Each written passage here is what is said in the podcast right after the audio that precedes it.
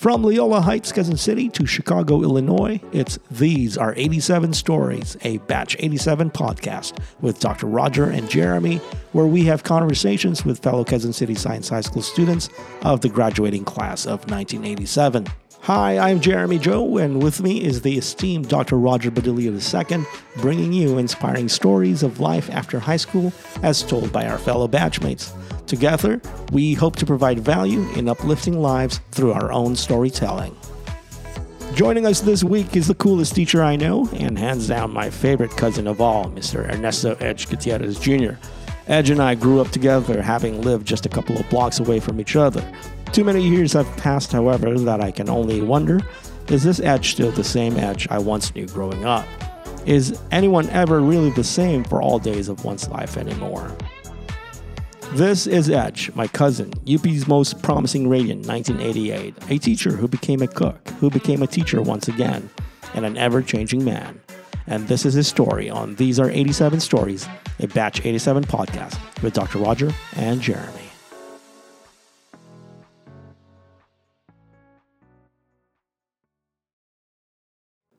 In life, the only thing that is constant is change. This saying cannot be more true for Edge. It may even be possible that to Edge, the world cannot spin fast enough for change to happen.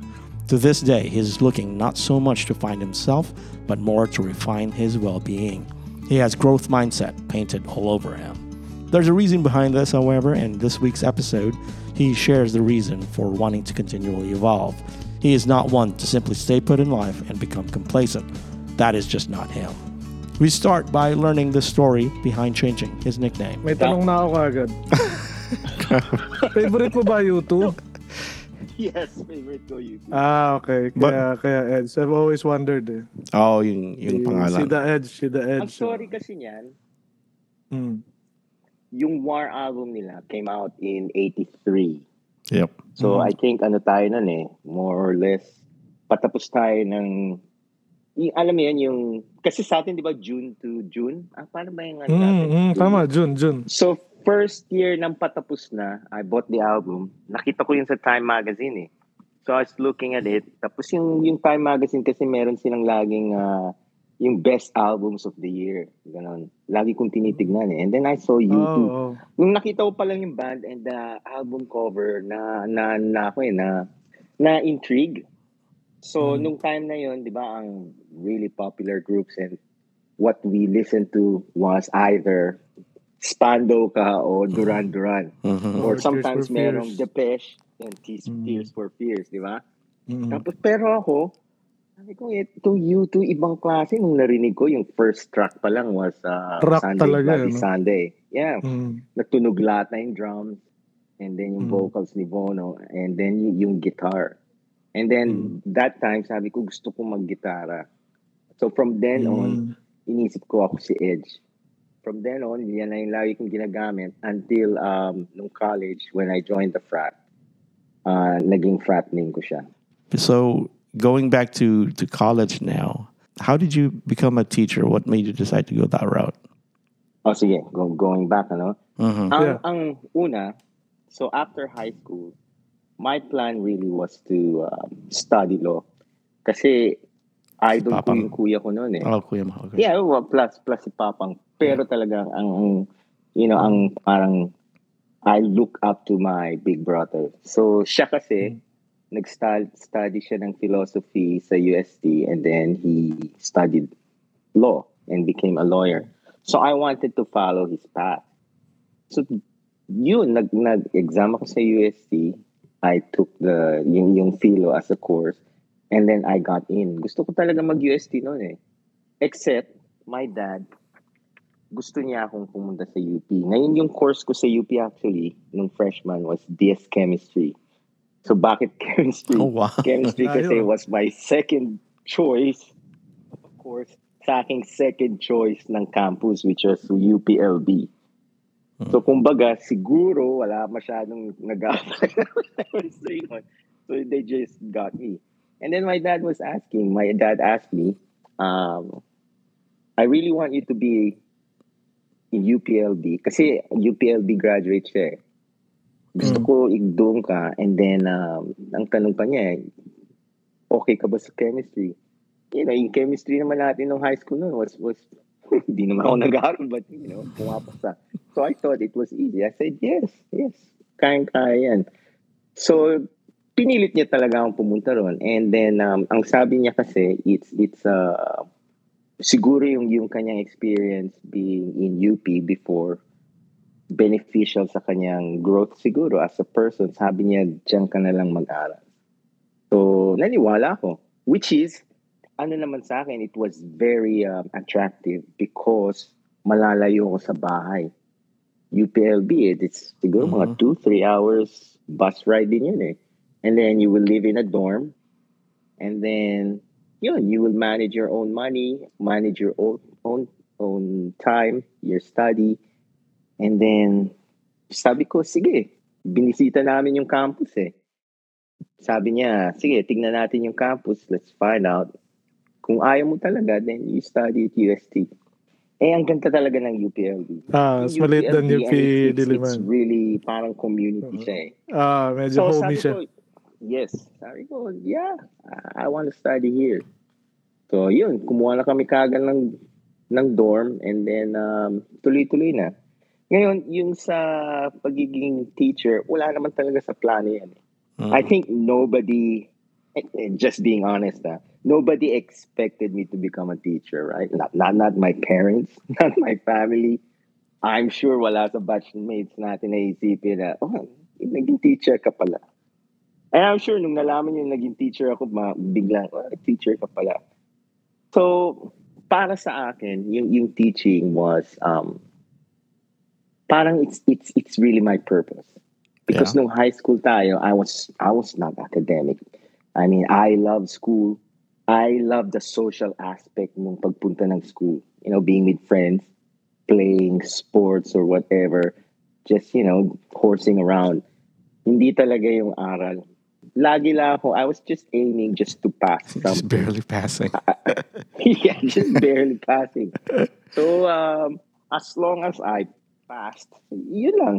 Yeah. Pero nag-enjoy ako nun sa school because of the social aspects. So, nung pagiging teacher para sa akin, once I, you know, become more mature and you try to reflect on things that you do, hmm sa tingin ko yan talaga yung purpose ko. ah. That that's how I'm going to be living my life and um, that's how I'm going to be um, probably um, influencing people, young to young minds, Yeah. you know, to to set them a some sort of inspiration para meron silang meron silang linulook forward towards you know their own life. And you've been te- So you yun how long have you been a, a, a teacher for?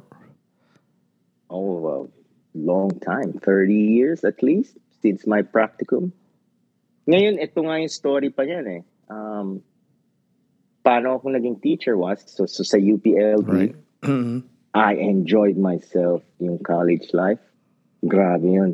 Ang college life is, um, yung parang meron kang hagan na freedom dun sa UPLB. You live in a dorm.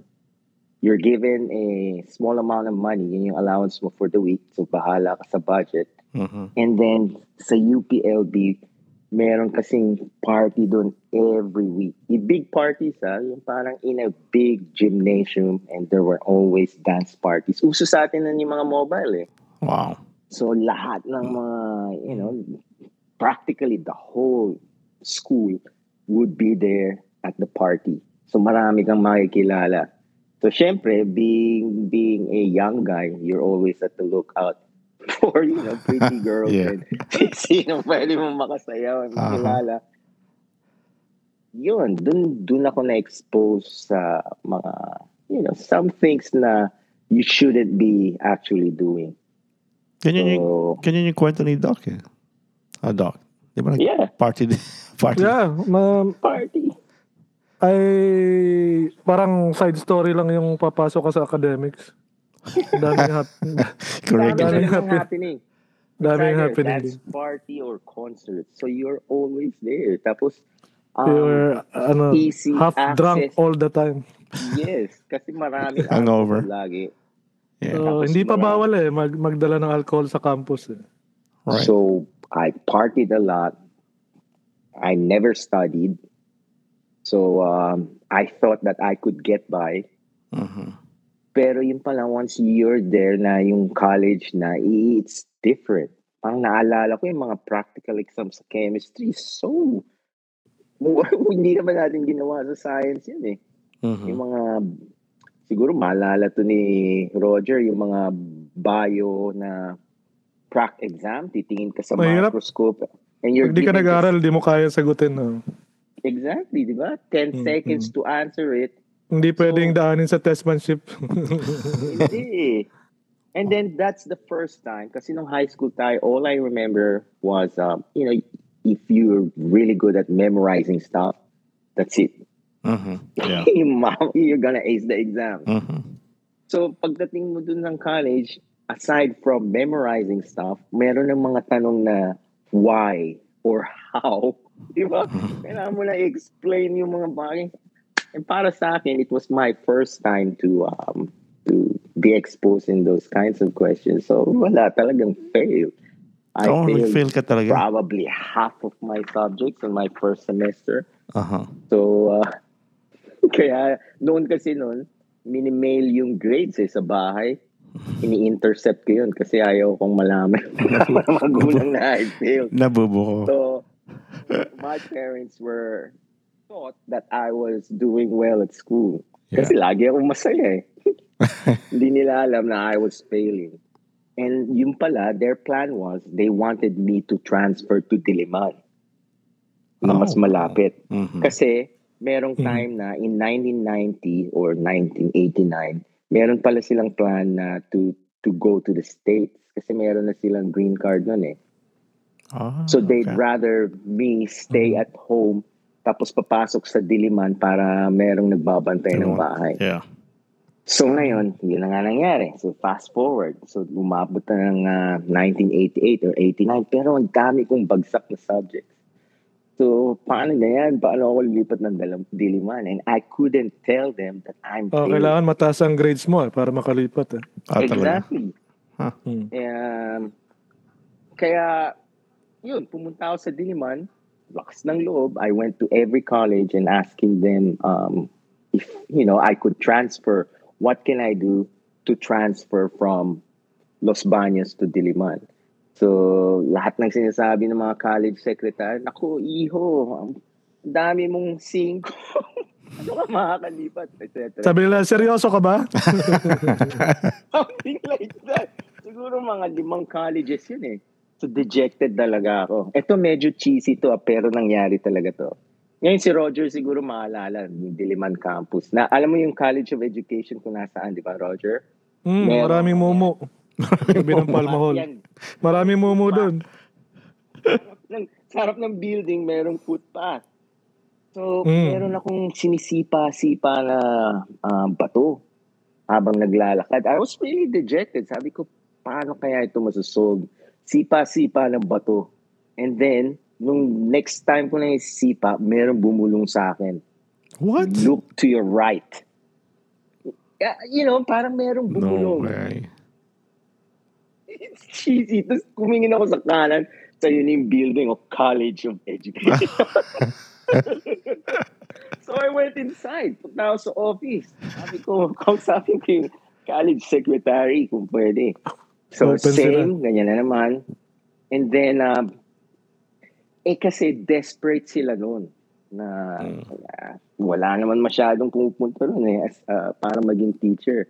And then, Konti lang ngayon, Nandito Rolis. ito, lalaki. Sabi nila, sabi nila, Nagmamakaawa. Papa, ano ng grades, ganun. Hindi ako Nakita yung grades mo. Hindi talaga ako nagmakaawa. Pero, Ah, papa ng grades mo. Tapos sabi niya niya, pero sige, schedule kita ng interview sa dean bukas ha, kausapin mo. Tingnan natin kung ano sasabihin niya. convince. Convince. Sell Oo, yourself. convince. O, di Sell yourself. Ko, thank you, thank you, ma'am. Sumuwi ako. sabi ko, the, so the night, that night, tumitingin ako sana eh, sa mirror eh. Yung paano kaya i-pro-project na parang kawawa. Parang Oh ito ang, ah, ito ang, Hindi ka nagmakaawa ah, pero gusto mo lang i-project.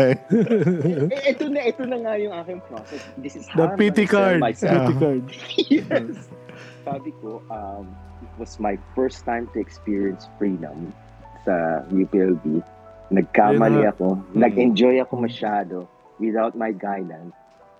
And I need to come back dito sa bahay namin para mag-guide ako ng parents ko. And then So, sabi mo, I and who are you chance." to to break my who are you to break any hope I had? Sabi ko, kailangan ko nga. In short, naniwala sa'yo, no? Naniwala. Galing ha, galing ha. That, yeah, yeah, naniwala sa akin. Pero sabi niya, ito yung average na kailangan mo gawin. Um, kailangan ko lang mag-average ng dos for this semester. So I'm on na probation. Mhm. Tapos, um, sabi, tapos, yeah, after nun, tanggap talaga ako dun sa college. Tapos, on my last year, kasi kailangan mo mag-practicum eh. So, kailangan mo magturo talaga in a classroom for one whole semester. Eds, So, Eds, sinong, ako sa tinu- UPIS. sinong tinuturuan nyo? Ah, IS. High school. Oo, sa UPIS, sa high school. Mm. Tapos ito Mm. ah, first time kong in the classroom on that lesson, nakita ko yung mga mata ng mga bata.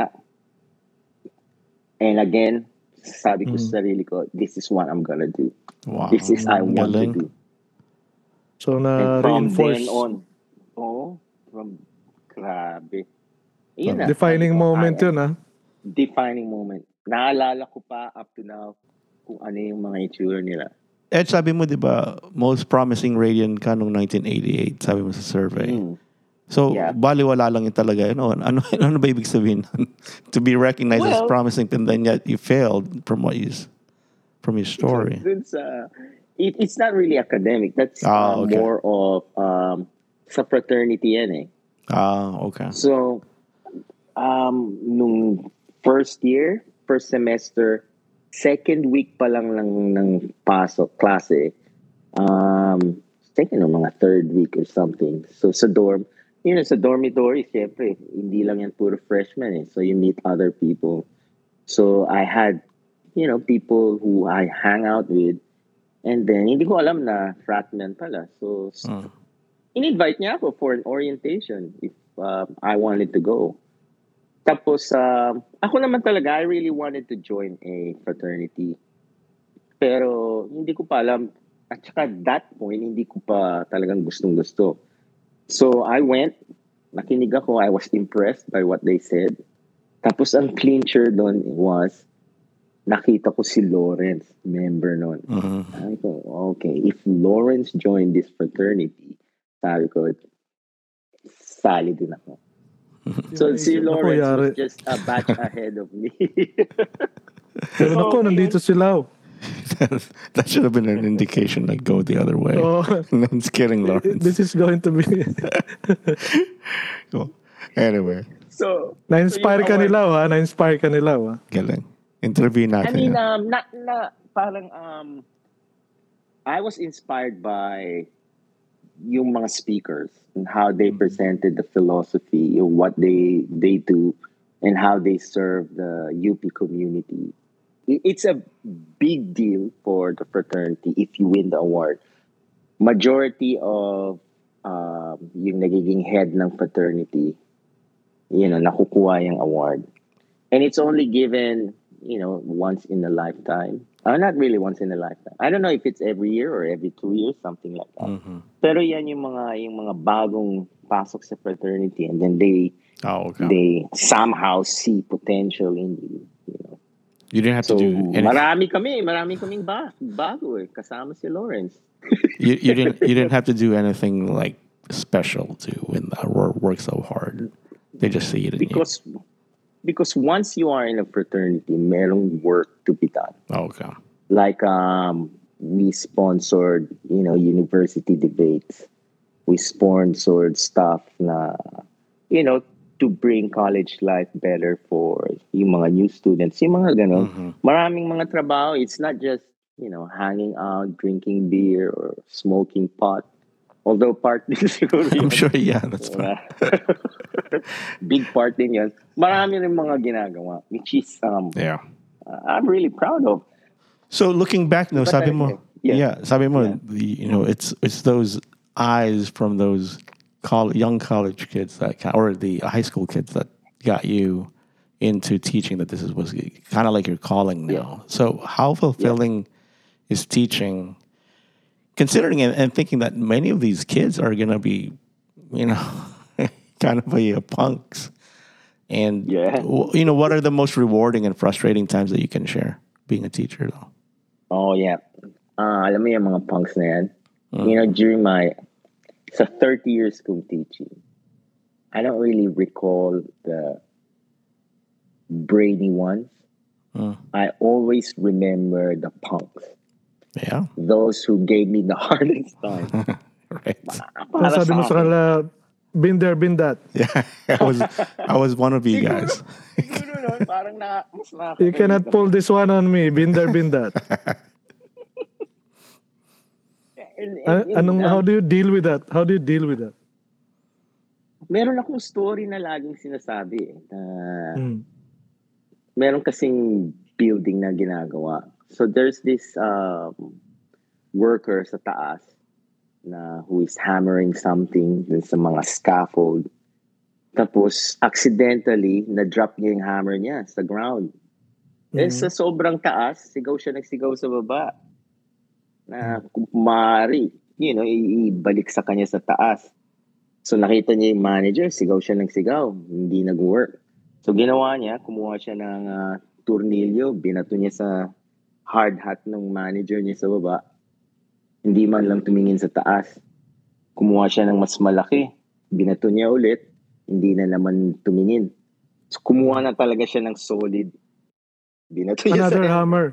Another hammer. hammer, pero something na heavy that would really, yun nga, tumingin ngayon yung manager sa sa taas. Ngayon, naintindihan niya yung kailangan sa taas.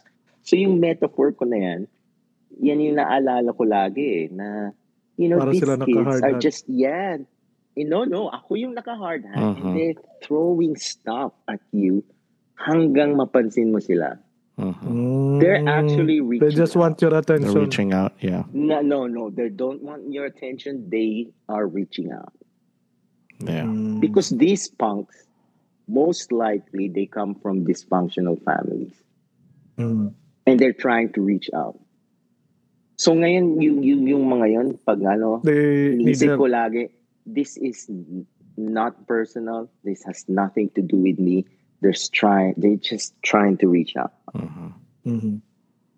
which is um yeah talagang pasensya lang talaga and um later on ang mga bata kasi is very impressionable if Yeah. they see that you are sincere and you persist they know it and they know kung sino yung mga bullshit alam din natin yun eh, di ba? No, Mhm. noon, alam Yeah, natin, yung- binubola lang tayo itong gagong ito. You can see it in the eyes. Yeah, exactly. So alam ng mga bata yan. Ngayon, sabi nga ni Judy, Judy They Gray, know when you come across as fake. correct. Mhm. Tapos yun, naalala ko to eh, nung sinabi ni Judy Gray sa akin, nung sa mga, isa sa mga kwentuhan. And um, talaga napaisip ako, eh, sabi niya, teaching is about 10% what you exquisitely know and 90% who you are. Siguro Yun yan. nga, yun, yun, yun, yun, yun, yun, yun talaga yung purpose ko. And, um, you know, if, if you are just really, you, you, you want to help this kid, you want them to succeed, and that's who you are as a person. Na you sincerely want them to, you know, experience better or to experience success. I, I, I think that's it. What they're seeking is actually human connection. They want to see somebody who they could look up to, and then they're gonna say, "Oh, nga, I want to listen to this person. He makes sense or she makes sense. I'm gonna follow his or her lead." And and from noon noon yun na yung ginagawa ko. I just didn't realize until sinabi ni Judy Grace na that is my way. That's that's my way of you know being a teacher in the classroom. Mhm. Naalala ko talaga to si Edge when I, because I watched it recently with my Mm. kids, the Yes. poets. Yung character ni Robin Williams Robin is Williams, uh, yeah, he, ano siya, uh, unorthodox. Parang hindi siya mainstream. So No, hindi. he, he has a very good relationship with his students. However, and I see that in you, eh, nakikita kita, may mga post ka na, you know, you sing with your students outside of the classroom. Yeah. You can hang out with them. So, the character of Robin Williams, though, gets into trouble with school authorities. Kasi, you know, yung the structure of the school system is being challenged, etc. Mhm. So how do you balance? How do you balance cultivating close relationships with students versus, you know, maintaining a healthy distance as faculty? You have to maintain some distance pa rin, eh, di ba? That's Mm. that's not going to be easy. So how do you do that? It's not easy noong when I was starting. Because uh, lalo na, I remember my uh, first school was Xavier and then I taught at San Agustin. Masyado silang, social sila eh. So, um, very touchy yung, yung students. So, hugs Oh. and beso-beso is just That's common. normal for them. Mhm. That's Mhm. normal for them. Mm. And um, that was really hard. That is going to be tricky. It is Mm. tricky. Kasi 20, ilang taon lang ako na, about 20 or 21. Tapos ang estudyante doon is a year older compared to most schools. So yung Mm, mga kasi gumagraduate sa kanila, Yeah, yeah. 18 years old na. Mm. So um and there are a lot of flirts then. And, Delikado uh, si Cap dyan. Mi, you know, may iwas these nga si girls- Cap dyan eh. Kinukwento mo pa. So, I missed That out. was- I missed out. That that is testy. Di ba? Parang, ang hirap yan. So I, I kind of wonder So- how, how did Mr. Lorenzo last? So now I'm thinking about you. How did you how did you survive that kind of stuff? Uh, how, how- how do you last under such environment? Right. Not Well, getting into trouble, ah. may nagkakaroon na ngayon ng, ng chismis because, Mhm. you know, kids are always calling you in the staff room. And um, ang dami na naman kasi, alam mo na mga problema ngayon ng mga mayayaman na tao is yung attention from the parents. Minsan yung True, parents yeah. naghihiwalay and they're going through hell. So, you know, you, you're there for emotional support. Charming and pa naman sometimes, si and sometimes it's misinterpreted by other teachers who are most likely jealous because you Mhm. have that sort of bond with those Yeah. kids. So We are in yun the lang wrong profession reason- pala kami. so out so out of our league sa, sana nag-teacher na lang.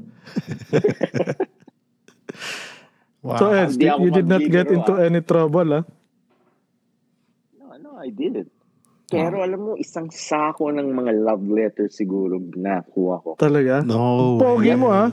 Oh, of course. Pati no. from the boys? Hindi! no, only the girls. Only the girls.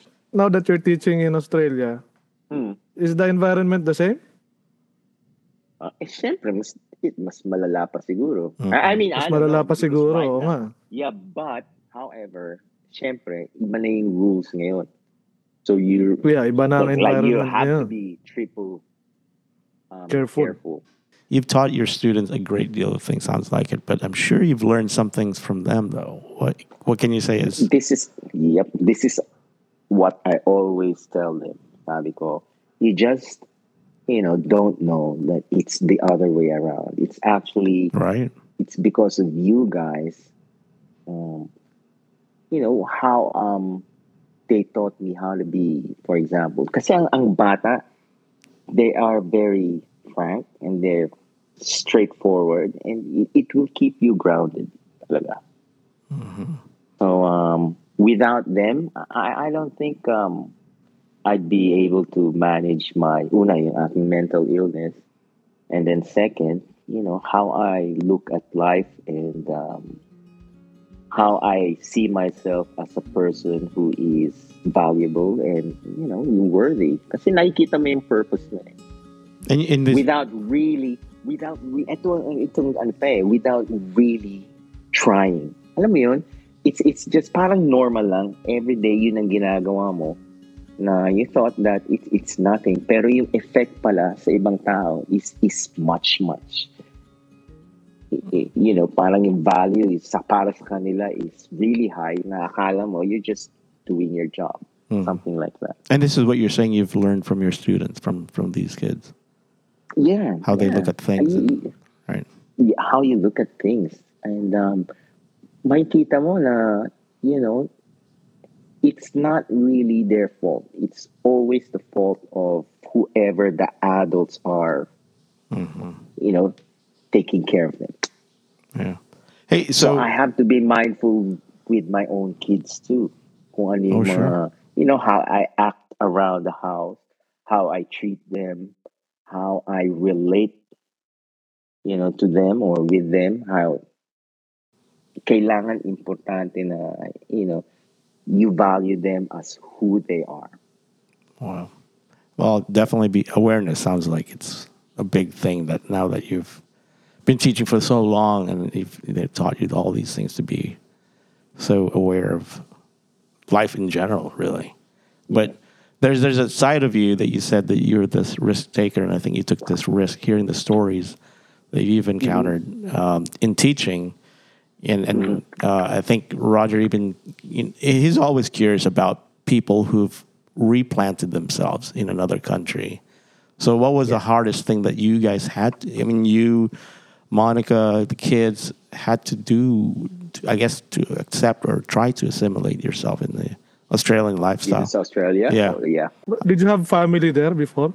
And did you just No, follow wala. them there? We are Or the ikaw ang first. We una? are- Yeah, we're the first. Kasi yung parents mo, nag-stateside, di ba? Nag-migrate sa Amerika? Sa Tama ba? States, pero bumalik din sila.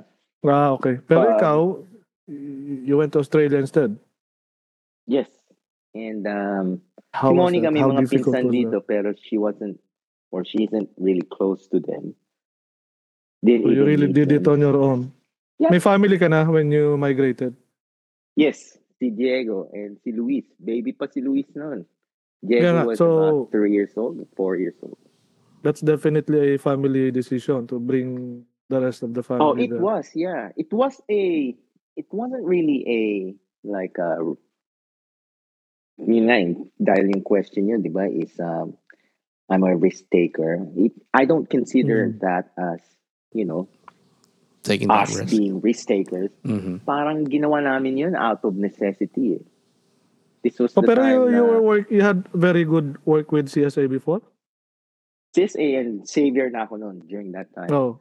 Mhm. But then again, di ba, pag Mm-hmm. nasa Pilipinas ka, and that was after ERAP, we were there, EDSA 2, and then si Yeah. GMA na yata, and then The parang it's just nagiging worse.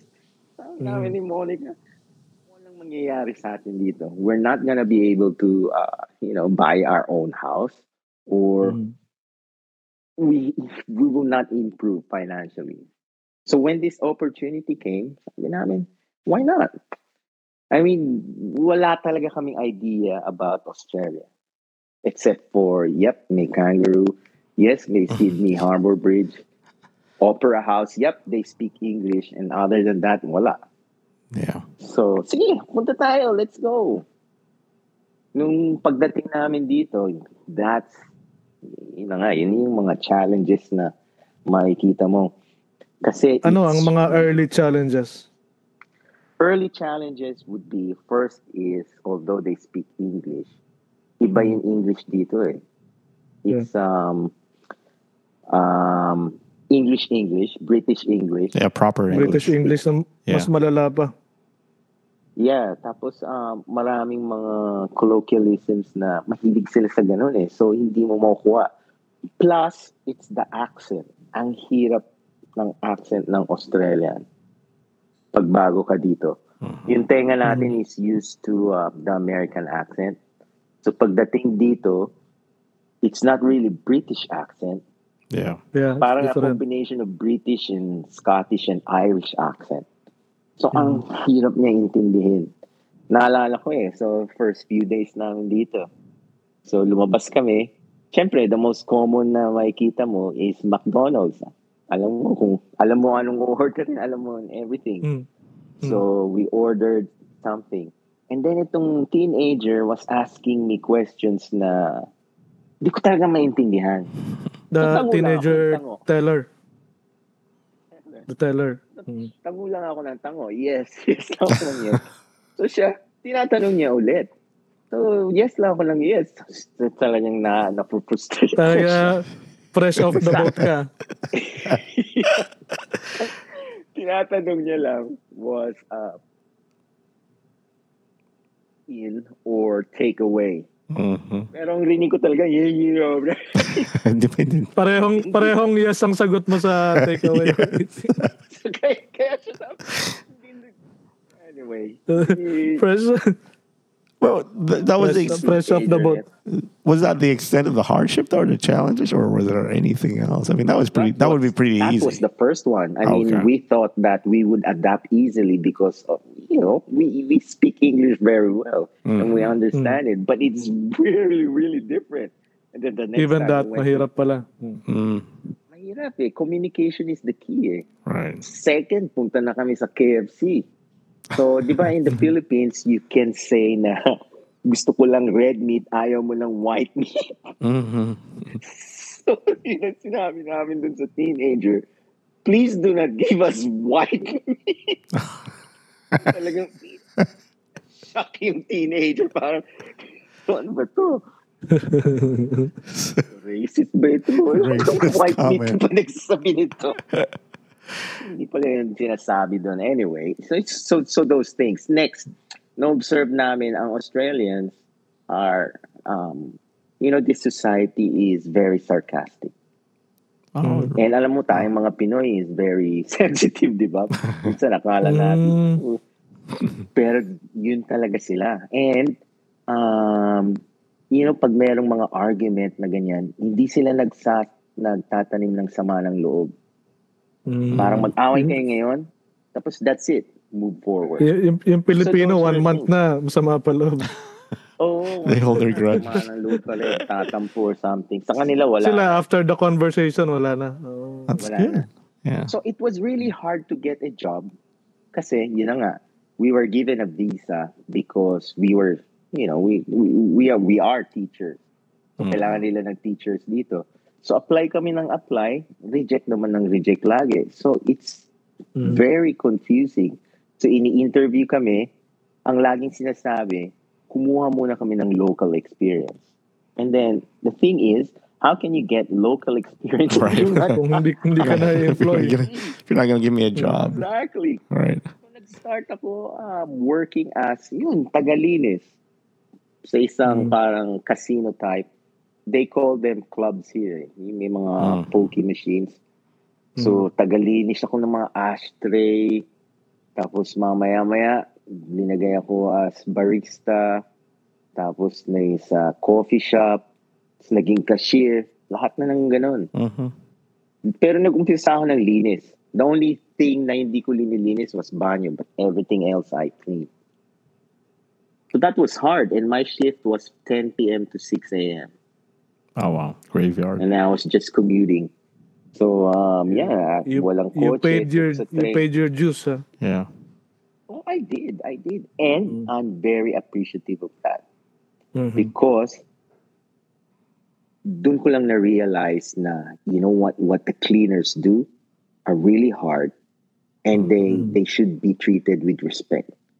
Tayo sa Pilipinas, pag janitor, parang, know, janitor, Mhm. hindi natin rin respeto masyado eh.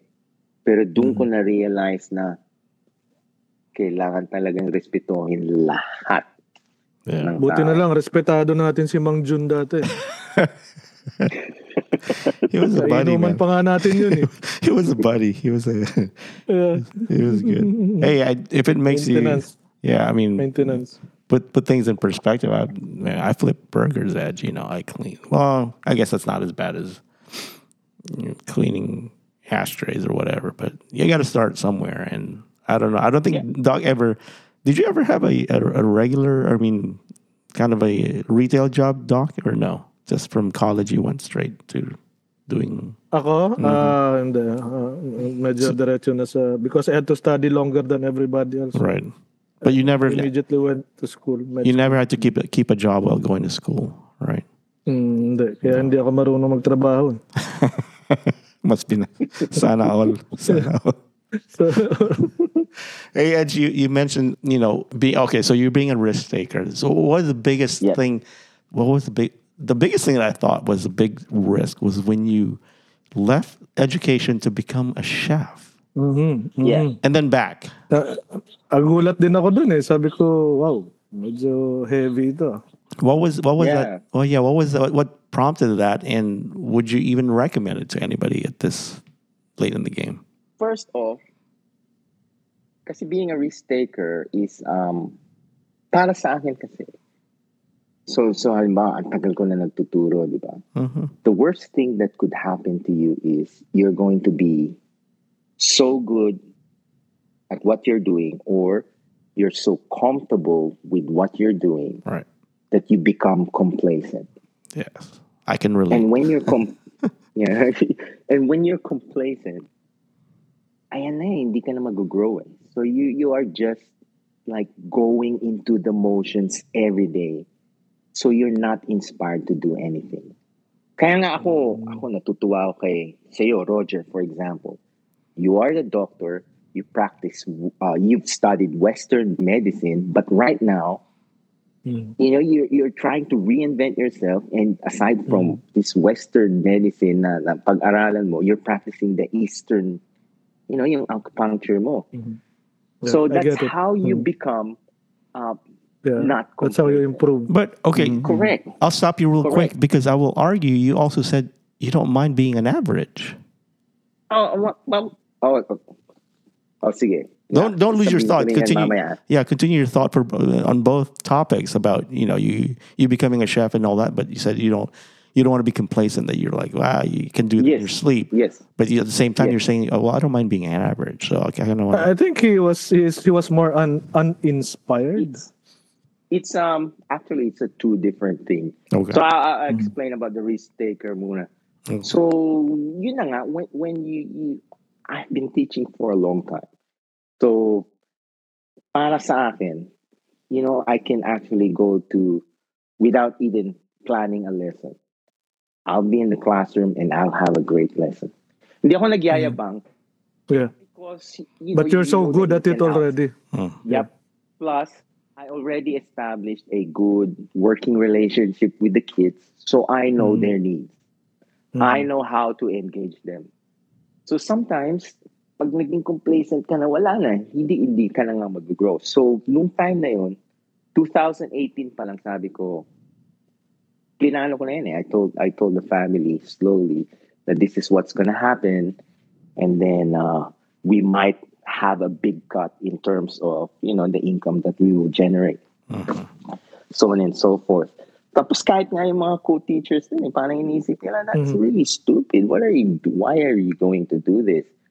Pero Ed, si Kasi Monica kailangan- is also teaching. Right now. She, al- she Pero also then, teaches. Oh, before, hindi. Before social work siya.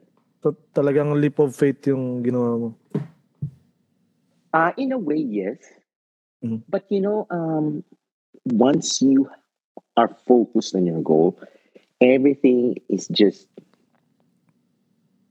parang mag-a-align ng stars. Yan, yan ang, yan ang ano eh. Gusto ni Cap yan, the universe will conspire. Correct.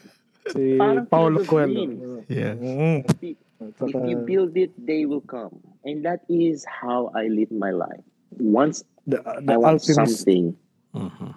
I'm just If you want it focused so bad, the universe Correct. will conspire. Correct. And you know, in my transition, so in 2020, kasi nung, nung, nung, again, sa mga reflections, nung nag, I, when I turned 50, sabi ko, 50 is a long time to live already. That's the, that's a fact, right? 5 decades. All right. So sabi Mhm. ko, every day, right after, it's just a plus for me. Kailangan, every day, para sa akin, I have to do something that would either um, make me become better Mhm. or make others, you know, become better. Something like that. So, nung, nung time na yun, sabi ko, tama na yung teaching, I need to do something else. Kasi, kung mamatay man ako at that time, o ngayon, for example, I'm thinking, yung purpose ko sa buhay, I've already done. So, y- y- y- yung aking mindset. So, nung nag-quit nga ako, um, I actually applied in a school na para mag magtuto magluto but the fee was very big pero sabi ko sige maglo-loan ako and everything and then right before na you know I would sign that contract I um, inquired na naman sa isang school and they actually offered me the same course for free so sabi ko talagang nagparang domino eh and then I started Nag-conspire. Oo. So I started Mhm. going to school, learning stuff. So I need to get a job, right? Siguro two or three weeks after the school started, I started working dito sa bistro. Mm. So professionally, naging chef na ako, but on the lowest level. So ang liit nga ng sweldo. So I'm learning, I'm experiencing, you know, how to work in the kitchen, and everything is really, you know, going as planned.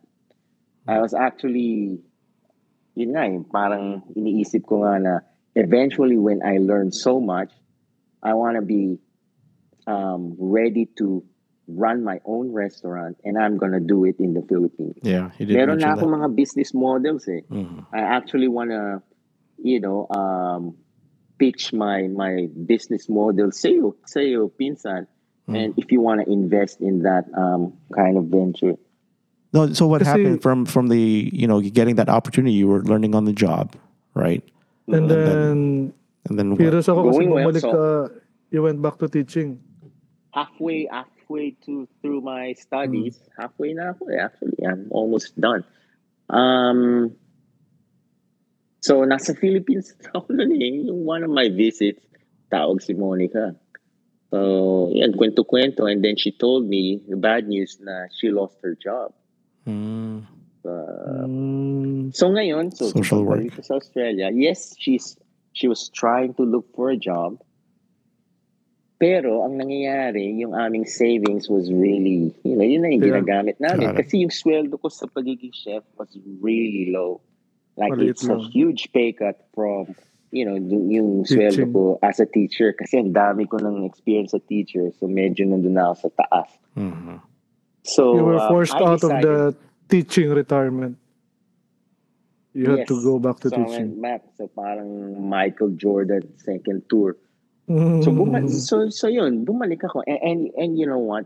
Pag pag talagang yun ang purpose mo, it is. So how did that go? So I I gave my two week notice dun sa aming head chef. So simula nun, pag free ako, I started to reconnect with the schools that I taught Mhm. um, in the past. Pinuntahan ko, you know, talk about possibility of doing casual teaching, etc., etc. Tapos yung mga kilala kong teachers before, at nag-reach out din ako. So Mhm. anyway, so on my last day of cooking was Friday night. Alam mo, nung Monday, binook ako for a one-week casual, you know, work sa isang school. So, biro mo yun, no? Friday, Mhm. Sabado, Linggo, Monday, nagturo na ako. So, after a Monday. week, You got called in already. Oo, kasi nagka-COVID, may isang teacher na nagka-COVID. So anyway, Mm. after that one whole week, sabi na naman sa akin eh, mahina pa, gusto pa mag-recover, so another week. Mhm. So Good two for you. straight weeks, yeah, I mean, meron na kaming pera kagad for two straight weeks. And then Mhm. on after nung two straight weeks, kinausap na naman ako. Sabi sa akin, you know, um, one of the teachers are going to be uh, magma-maternity leave daw. Do, do you want to take her position? And it's um, until the end of the year. This was in May ah, last year. Sabi ko, sabi ko, sino ba naman hindi diba? so I said, yeah, why not? Sabi nila, Yeah. it's ang ano lang daw, it's a year six class. Sabi ko, it doesn't matter. You know, it's a blessing yan eh. So kinuha ko. Tama ka, Tapos blessing. ito pa, at the end of the year, kinausap ako ng principal. So tinanong, what, what are your plans? Do, do you still want to continue uh, to teach here as a casual or do you want to teach a subject, etc., etc.? Parang nag-hint siya na they want me. Mhm. Okay? Mag-regular, So- so, uh, regularize. Yes. So I told her, um, nag-study ako to become a chef. I want to teach hospitality in this school. Sabi ko sa kanya, sa principal, alam mo ang ginawa niya, binigay niya sa akin. Galing. Okay? Binigay Tapos niya. basta mag-aral ka lang ng konti para makuha mo yung ano, kasi kailangan mo meron pang retraining to become a teacher of hospitality. And eh, babayaran naman nila yung, yung pag-aaral, sabi, so no problem. And then, um, aside from that, they gave me a a permanent contract. So, um, kasi ang permanent contract dito, that means you don't have to, um, you know, reapply all the time. So, as long as you still want to teach in that school, you set ka na until if you want to retire. Congratulations. Now the question Thank you. Yeah, the question in my mind is Mm. how satisfying or how does it feel right now coming To back, go back, to go back being in that Um, environment again? I mean, honestly, how do Are you, feel about you inspired again? I am inspired again. Pag nakita niyo yung, my school kasi is uh, just five years old. Yung kitchen nila, when I teach um, cooking, for example, it's way, way better than the kitchens I'm working in the past. it? Mhm. So, ang ganda, ganda, ganda. So parang So, yung teaching mo at saka Right. yung Yeah. yung yung yeah, yung cooking yeah. So now you get the So- best of both worlds. Correct. Yeah. Wow. Well, that's good. Hey, uh, you did mention, and I did catch what you said something about your your mental health, and I, I to this day I remember like it was yesterday that you, you bravely shared over our GC uh, how you were battling Yeah. depression and long overdue question. How are you doing? Uh, I'm managing it well. Sometimes it creeps in, pero kasi tagal ko na siyang matagal na siya eh. And um, you know, I already accepted the fact that ang depression kasi is not curable. You can only manage it. So um, ang It comes and goes uh, ba? Yeah, it, it does. Ang ang nagti-trigger sa akin kasi is um, when I'm in this um, state of doing the same things over and over, I get bored and yeah, nagki-creepy in there. So constantly I try to do things that are you know new to me. Kasi parang yan din yung aking uh, Mm. more or less that's my passion. Or my value you can say that that i want to experience new things. So i do a lot of different stuff na you know to help me grow as a person. And at the same time that's how i manage my my um, depression. Kasi when i do something talagang nakafocus ako dun eh. So when i'm engaged and focused on doing something you tend to sometimes nagiging obsession pero that's it eh. Not Do you tapos pag pag nagawa mo na I need to do something else again. So kaya siguro yun yung para ako naging jack of all trades which go back to yung question mo kanina pinsan about being average na maybe it's just my justification siguro na because yun, yun ang yun ang kinalabasan ko eh I do a lot of things but I've never really mastered it you know I, I'm decent at doing something Mhm. pero You have yeah to I've accepted you have to yeah. try new things every now and then. Mhm. Diba? And, and it's okay It sounds like you do a lot of things for yourself, but is, are there things that people like me and others can do to help somebody going through depression, though? Or is it just really up to you as a person? Uh, mainly it's up to the person, in my opinion. Okay, but if um, like for example, meron isang tao na who's, you know, going through tough times. And I'm sure sa ating batchmate marami yan. And they're just not, you know, nobody's gonna openly say that I'm depressed. Ang, ang ano lang dyan is you always ask them if they're okay. They must Mm. feel that you are there in case they want to talk about it. Mhm. But they don't want, so halimbawa ako, I don't want to hear someone telling me, you know, he's, that person is going to solve my problem or something. I don't want to hear that. Patronizing. Mhm. Yep, I don't want to hear that. I don't want to Mhm. hear anything related to religion, Mhm. you know. I don't want to hear it because it's just going to be annoying. And I'm speaking probably in behalf of all people who are going through depression Hmm. Because it will not work. It will not help. Nope, it will not help at all. You'll just making the wall like thicker or higher. Hmm. And you know, it's really hard. How are you enjoying life these days? Enjoying depression. I'm enjoying life. You're enjoying I depression. am um Professionally, he's doing very well. Right. But you know, in other uh, aspects, generally in life. In life, yeah. yeah. I, it, it's it's life is tough, you know. Mhm.